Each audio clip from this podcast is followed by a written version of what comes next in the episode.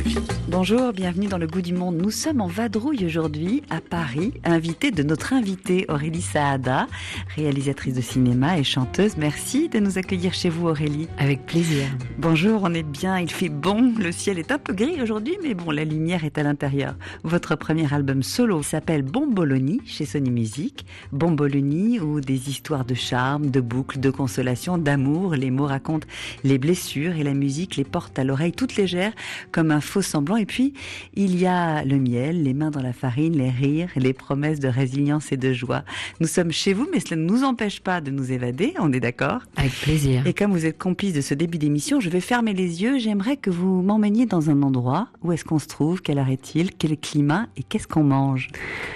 Je vais vous emmener pas très très loin d'ici. Et pourtant, c'est un endroit où je rêve de retourner. Je vais vous emmener au 110 rue du Faubourg Poissonnière. C'est là où j'ai grandi. C'était l'appartement de mes parents. C'était un appartement immense. Enfin, moi, je le voyais immense, mais je crois qu'il était immense. Euh, et il avait une particularité, cet appartement. Il avait une très très grande cuisine. Mes parents avaient euh, transformé euh, une chambre et la petite cuisine en une immense cuisine. Et cet appartement, en fait, nous n'allions que dans cet endroit-là. C'était l'endroit où on se retrouvait. Il y avait une grande table euh, centrale, il y avait des placards partout, il y avait des grandes fenêtres. C'était une vraie pièce de vie. Et dans cette cuisine du 110 rue du Faubourg Poissonnière, on s'est tellement parlé, on a tellement fêté, on a tellement cuisiné, on a tellement échangé. Mes parents euh, recueillaient euh, tous mes amis, on va dire, qui avaient des vies plus ou moins compliquées. Voilà, Euh, c'était une maison très ouverte. Euh, c'était un endroit où les enfants pouvaient s'exprimer, parler, parce que chez mes parents, on avait le droit. Et euh, c'était un vrai refuge. Alors je dirais, on est là. Et vous savez quel âge? Parce qu'on a le droit de remonter le temps. J'ai 14 ans, dans cette cuisine, euh, je suis avec euh, David, euh, Karine, euh, Sandra, euh, Delphine, euh, euh, Bintou, euh, Imen, euh, et Pauline. Et puis on est là et euh, euh, dans cet appartement, on, arrive, euh, on va directement dans la cuisine, on enlève nos, manteaux, on les pose, parce qu'il y y, a même un canapé, et on se fait des bols de thé euh, immenses comme ça, parce que ma mère avait une très grande boîte à thé avec plein de petits sachets comme ça, euh, rangés par couleur. Donc on, se fait des bols de thé immenses, et on parle, on parle, on parle, on refait le monde, on a faim. Et on fait des pâtes aux merguez, parce que on adore ça. Des pâtes aux merguez? Ah oui, c'est merveilleux. Dans le congélateur, il y a toujours ces merguez épicées comme ça. Euh, euh, il y a toujours une petite boîte de concentré de tomates. Il y a toujours un ou deux oignons. Il y a toujours un peu de tomates pelées comme ça dans des et des pâtes. C'est la cuisine qu'on peut faire du placard. C'est cette cuisine-là qu'on adore, qui réconforte, qui sent très bon. Et je pense que voilà, on se fait des pâtes aux merguez parce qu'il est, il est tard. Je crois qu'on rentre d'une fête. Euh, Peut-être qu'il est quelque chose comme minuit et demi ou une heure du matin. Mon père, très sympathique, est venu nous chercher. Euh, Il avait un, Renault Espace comme ça, donc il aimait bien mettre tous les mômes dans sa voiture et, nous ramenait euh, à la maison parce que pour pouvoir découcher, les autres disaient euh, qu'ils dormaient chez moi et qu'on faisait les devoirs à la maison. Mes parents étaient totalement complices de ce petit jeu. Et euh, voilà, il est peut-être minuit et demi. Ma mère nous aide à faire les pâtes. On parle de psychanalyse. Et voilà, et puis on se régale, on discute jusqu'à pas d'heure. On finit par s'endormir tous euh, épuisés. et c'est joyeux. Et vos amis, ils arrivaient à rentrer chez eux après? On a accueilli beaucoup d'enfants. Euh, J'ai beaucoup d'amis euh, qui ont vécu chez mes parents pendant euh, un mois, deux mois, trois mois, six mois. C'est arrivé souvent. Euh, c'est marrant, ça me semblait absolument pas étrange. Et quand j'y pense aujourd'hui, je me dis mais quand même, si mes enfants partaient vivre chez quelqu'un pendant six mois, ce serait quand même bizarre. Il y avait un côté euh, tellement chaleureux, euh, bienveillant, très cocon en fait. Et la plupart des enfants qui vivaient à la maison, c'est parce qu'ils avaient de grandes difficultés avec leurs euh, parents en fait. Mhm. Du coup, c'était vraiment un refuge. La, la nourriture et la cuisine ont-elles toujours fait partie de ce refuge? Est-ce que chacun mettait la main à la pâte pour apprendre à faire des gâteaux? Est-ce que cette table, cette nourriture était déjà le premier lien Totalement. Là, on est chez vous, autour d'une belle table rectangulaire avec six, euh, non, non, huit chaises. Et je pense qu'on peut se serrer d'ailleurs encore un peu pour être un peu plus nombreux. Regardez, il y a des rallonges qui sortent très vite. On mange à 15 parfois ici. On allait jusqu'à 20, 22. On est un peu serré, mais moi j'aime bien quand on est serré, quand ça déborde. Je dis souvent, et je l'ai mis d'ailleurs dans une chanson, beaucoup c'est bien, trop c'est mieux. Donc la nourriture pour vous aussi, tout de suite, c'est un langage quand les ingrédients se substituent au vocabulaire. Oui, toujours. Et dans ma famille, tout le monde cuisine. Les hommes, les femmes, les petits, les vieux, les... enfin, tout le monde cuisine. On a quelque chose d'assez pudique et en même temps quelque chose de très euh, outrageux comme ça, euh, généreux. Je crois que on se dit je t'aime en cuisinant les uns pour les autres. C'est une façon pour nous de dire euh, j'ai envie de te voir. Euh, tiens, t'as goûté ça, j'ai pensé à toi, tu me manques. Regarde. Je crois que cuisiner, c'est parler d'amour en fait. Et donc c'est vrai que ça a toujours été très très présent et ça l'est encore énormément. Ma sœur est chef, on pratique vraiment la cuisine, on en parle tout le temps on s'échange des recettes, on aime aller goûter. Quand je voyage, la première chose que je vais visiter, c'est les marchés, les supermarchés. Je veux manger chez les gens. J'ai l'impression qu'on découvre vraiment euh, les autres en mangeant. Mm. Et puis la cuisine, c'est à la fois un refuge. C'est à la fois euh, une façon de dire je t'aime, c'est une fête, ce sont des souvenirs et c'est de l'érotisme aussi. Je trouve que c'est important. C'est un bon faux semblant aussi, la cuisine. Quand on cuisine, on peut révéler des confidences que l'on oserait dire, comme ça, un petit peu l'air de rien. on peut vraiment tout rater parfois quand on a décidé de pas du tout cuisiner. Et c'est très drôle. Moi, ça m'est déjà arrivé d'être un peu forcé à cuisiner par euh, des gens qui insistent. Oh, mais. Et ça m'arrivait de tout rater. Je me suis dit, ah, ça c'est marrant. C'est quand l'inconscient crie. J'ai pas du tout envie de cuisiner là. Votre album, déjà, il y, a, le titre Bamboloni, ce beignet d'origine italo-tunisienne, un anneau de pâte qui se dévore chaud, mm. une chanson délicieuse. Viens dans mes bras, je vais te consoler. J'ai des secrets pour te faire oublier qu'elle a croqué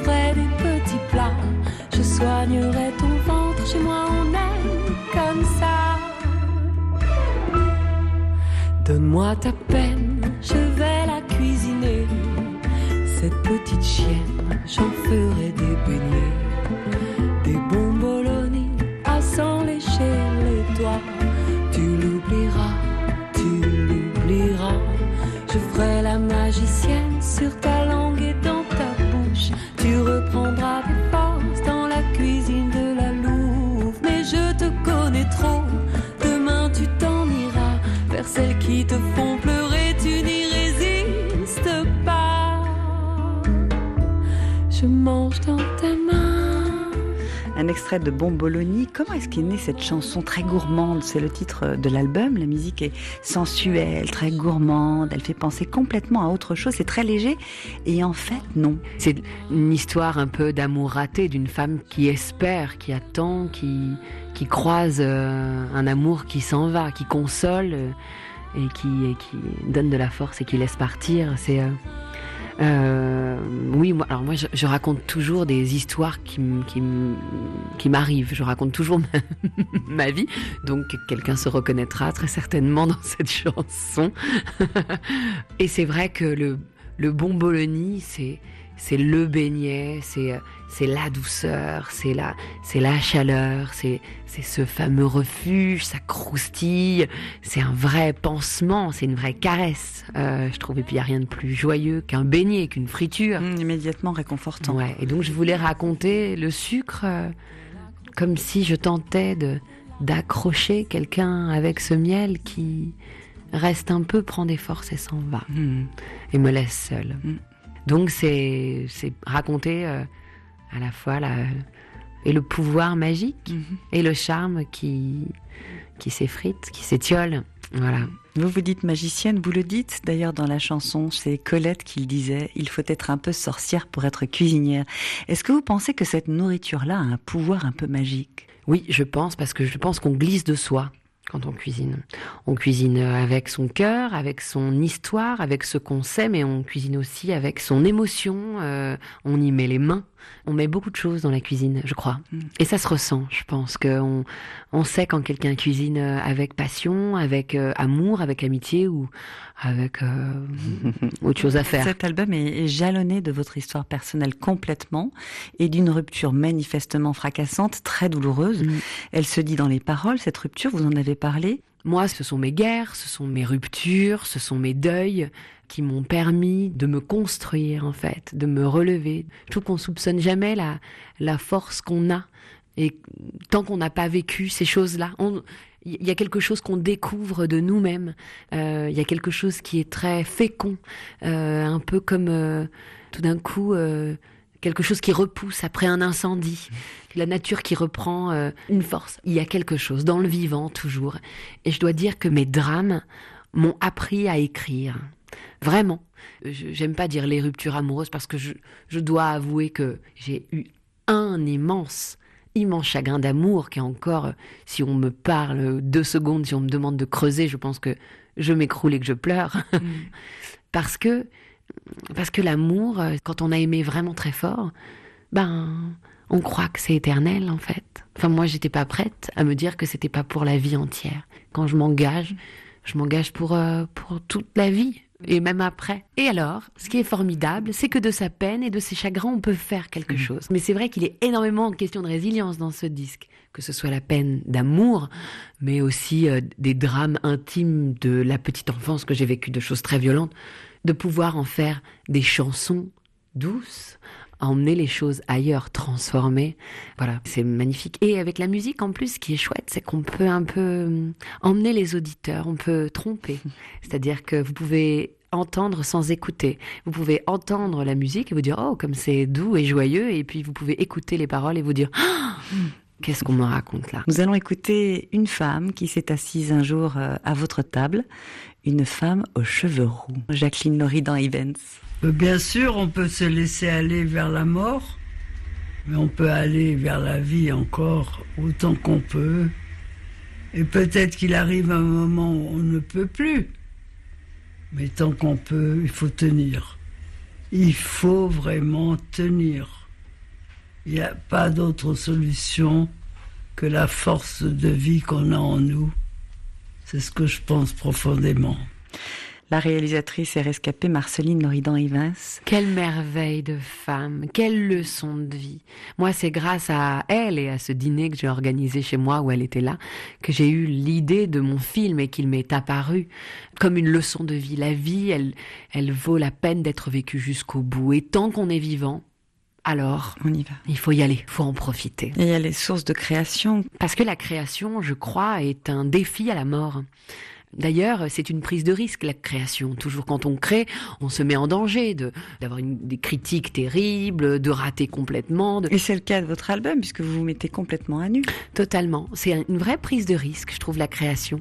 Et je trouve que prendre des risques, c'est défier quelque chose, et c'est être en vie, c'est être dans une démarche euh, bah, joyeuse et, comment dire, euh, euh, active. Tu n'auras pas ma joie, chantez-vous. oui. J'oublierai de rentrer parce que la musique est bonne et que je ne sais pas dormir avec les fantômes. Je danserai encore,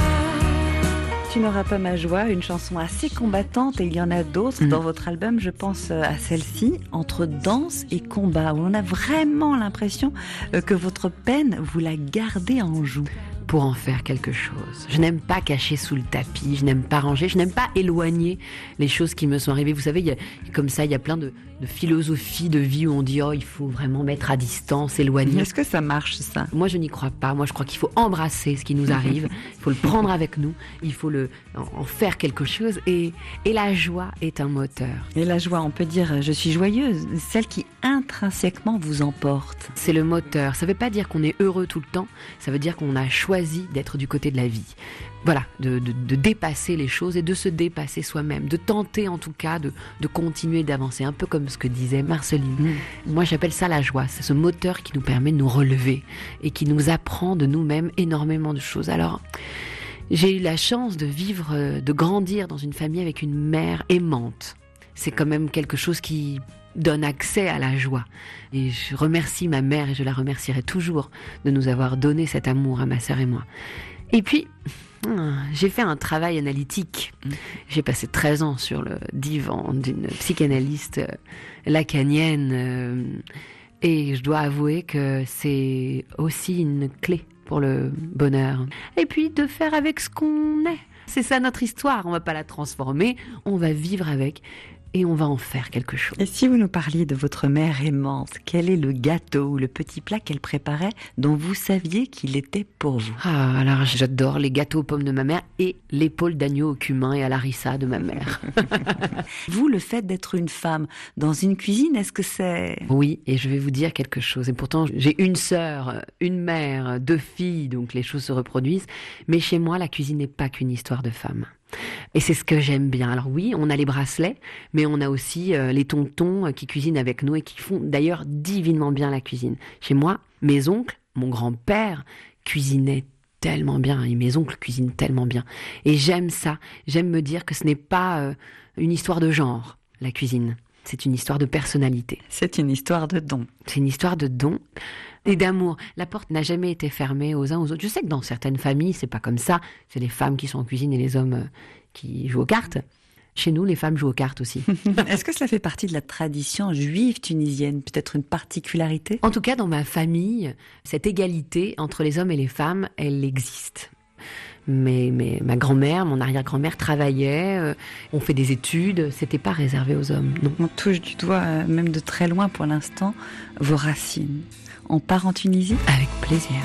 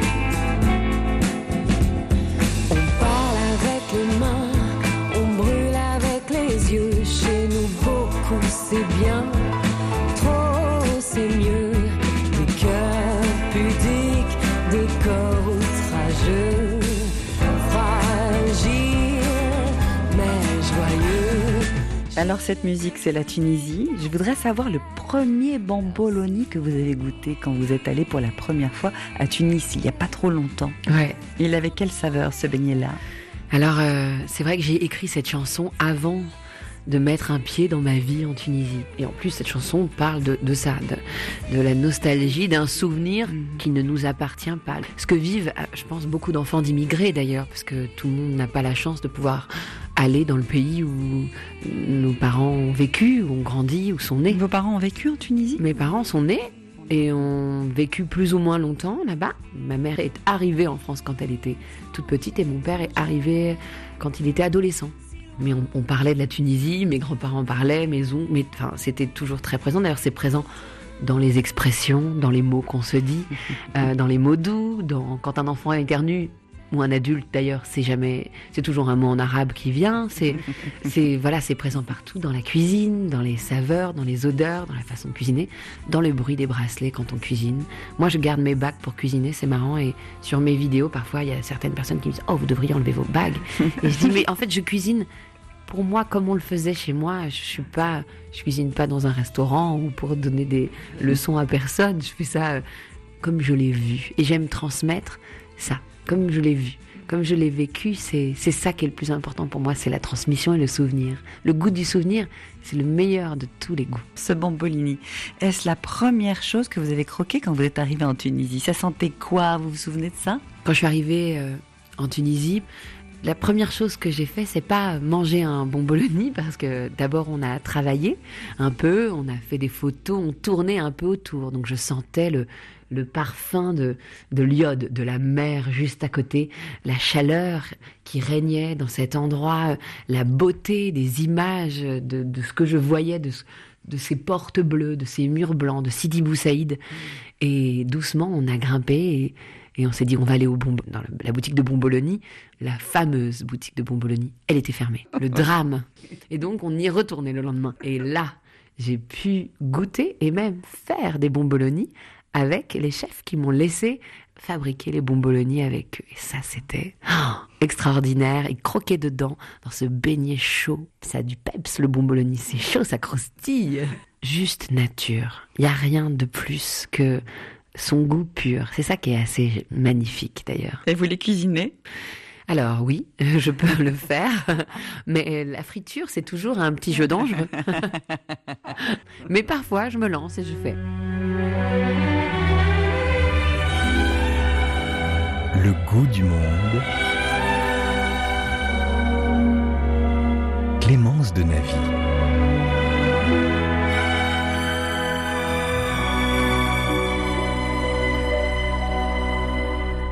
Mon histoire, c'est l'histoire d'un amour.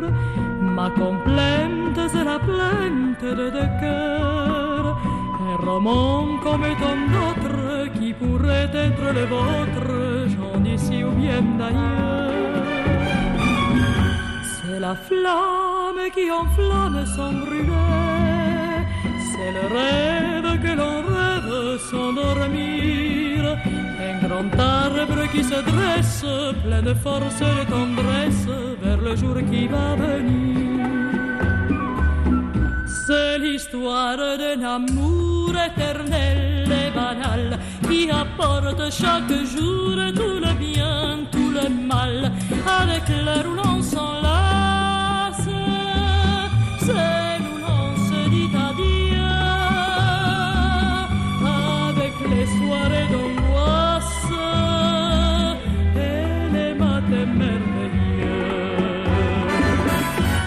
Histoire d'un amour de Dalida. Ah, je l'adore. Elle est, elle est sexy cette chanson. Quand arrive le mambo là au milieu, on est. Oh là là Mais on est d'accord que c'est Hollywood. Ce morceau, il est, extraordinaire. C'est vous qui l'avez choisi. Eh oui, je l'ai choisi, je l'aime. C'est un morceau que je fais écouter à tous les musiciens avec qui je travaille avant qu'ils ne travaillent avec moi. Vous écoutez Le Goût du Monde sur RFI, bien sûr. Vous nous rejoignez. Nous sommes avec Aurélie Saada, chanteuse, réalisatrice également du film Rose. Et puis, il y a Bomboloni, votre album dont on parle depuis le début de cette émission. On se mêle la nourriture. Il y a le feu et l'incendie inconsolable dans votre album. Et ce feu, en cuisine. C'est un élément important ah, Le feu en cuisine, évidemment. Que ferions-nous sans feu? J'aime bien les choses crues, mais j'aime le temps de cuisson. J'aime les cuissons lentes. J'aime les choses qui mijotent. La mloria, évidemment, la pkaïla, euh, la brania, euh, les, euh, la ganaouia. On en parle tout le temps avec ma sœur et ma mère parce que c'est vraiment notre plat préféré. C'est avec des gombos. Vous êtes plutôt robe à paillettes, a priori, plutôt que tablier dans votre cuisine? Oui, c'est vrai. Je vais vous raconter pourquoi. La cuisine, elle a eu plusieurs étapes dans ma vie alors que j'organisais des, dîners à n'en plus finir tout le temps. Quand je suis devenue mère, très rapidement, j'ai été quittée. Et je n'ai plus été capable de faire cuire un œuf. Rien. C'est-à-dire que mon cœur brisé, je ne voulais plus être la mère, je voulais être une femme. Un peu comme m'aider. J'avais envie de retrouver ma féminité. Et en fait, j'ai repris goût à la cuisine en me définissant comme femme dans la cuisine. Alors, je trouve que la robe à paillettes, ça incarne ça. Parce que c'est pas la maman qui fait à manger. Non, euh, c'est Gina Lollobrigida. Et voilà. et là, tout d'un coup, ça devient intéressant pour moi. Et je crois que c'est ça que j'essaye de raconter. Quelle place a la cuisine dans la transmission Si tant est bien sûr qu'il y en ait une? Alors, moi, je dis, les enfants, ils font ce qu'on fait, ils font pas ce qu'on leur dit. Je cuisine, elles savent cuisiner, elles se lancent dans des choses. Je ne viens pas les embêter avec ça, je ne viens pas leur expliquer, je ne viens pas leur dire alors on va faire ça les filles, regardez bien. Non, non, surtout pas. Justement, je trouve que ce qui est intéressant, c'est d'expérimenter les choses, soit avec son histoire, avec son désir. Donc, euh, il y a une transmission qui est, à mon avis, un peu innée, comme celle que j'ai reçue. Ma mère m'a jamais donné les recettes. J'ai vu ma mère faire, j'ai fait. Mhm, oui, c'est une transmission complètement orale euh, qui se regarde, on fait avec. euh, On fait, c'est là. Et si on pose la question, c'est tu mets un peu comme ça Vous sentez qu'un refuge similaire est en train de se créer? Alors ça me bouleverse. Donc mes filles font des dîners où elles cuisinent elles pour leurs amis. Donc euh, je suis virée évidemment, mais euh, ils font des dîners autour de la table. Et ça, je trouve ça génial. Et, euh, et elle me dit, et maman, tu sais, pour nos copains, vraiment notre maison, c'est vraiment a safe place. Ça me touche, voilà, que cette maison représente aussi un refuge, comme la maison de mes parents a été un refuge, comme la l'appartement de mes grands-parents quand ils sont arrivés de Tunisie à Paris a été aussi un refuge pour les enfants du quartier. Ça me touche tellement que ça se transmette en fait. Mm, Formidable, complètement. C'est une tradition dans le goût du monde. Je vous demande de partager un ingrédient et un ustensile. Il y en a mille qui viennent en tête. Évidemment, c'est très difficile. Je pourrais vous dire de l'huile d'olive parce que c'est un ingrédient simple, délicieux. C'est la douceur, euh, ça se mange à la fois sucré et salé. L'huile d'olive, c'est euh, parfumé, il en existe de plein de sortes différentes. Et puis, quand on goûte une huile d'olive qui est bonne, c'est vraiment extraordinaire et on ne l'oublie pas. Et un ustensile? Euh, ma cocotte, c'est ma copine. On fait des merveilles, elle et moi. Parce que dans ma cuisine, euh, bah, c'est mon allié. J'aime la regarder, d'ailleurs, je la range jamais dans un placard. Et je l'adore. J'ai fait du pain avec elle. J'ai fait des- On a fait plein de choses ensemble. Et c'est très drôle parce que je crois que cette cocotte m'a été offerte par euh, le père de mes enfants, donc mon mari, je crois, juste avant qu'il ne me quitte en me disant Je suis désolée, peut-être c'est un cadeau qui va te choquer. Je ne veux pas te faire croire que tu n'es qu'une mère. Et pourtant, je crois qu'il m'a quitté. C'est incroyable, je viens de réaliser ça. Le goût du monde se referme. Merci Aurélie Saada. Bomboloni, c'est chez Sony Music. Et les productions du couscous. Cuisiner le soleil est paru chez Hachette Pratique. On vous suit sur Instagram en robe à et Monte Cao délicieux. Et vous, quels échos avez-vous trouvé entre vos histoires et celles d'Aurélie? Racontez-nous sur WhatsApp 33 6 43 16 15 66, sur Facebook ou Instagram. Cécile Bonissi a réalisé et mis en onde cette émission. Merci à elle, à vous tous de votre fidélité et surtout bonne fête.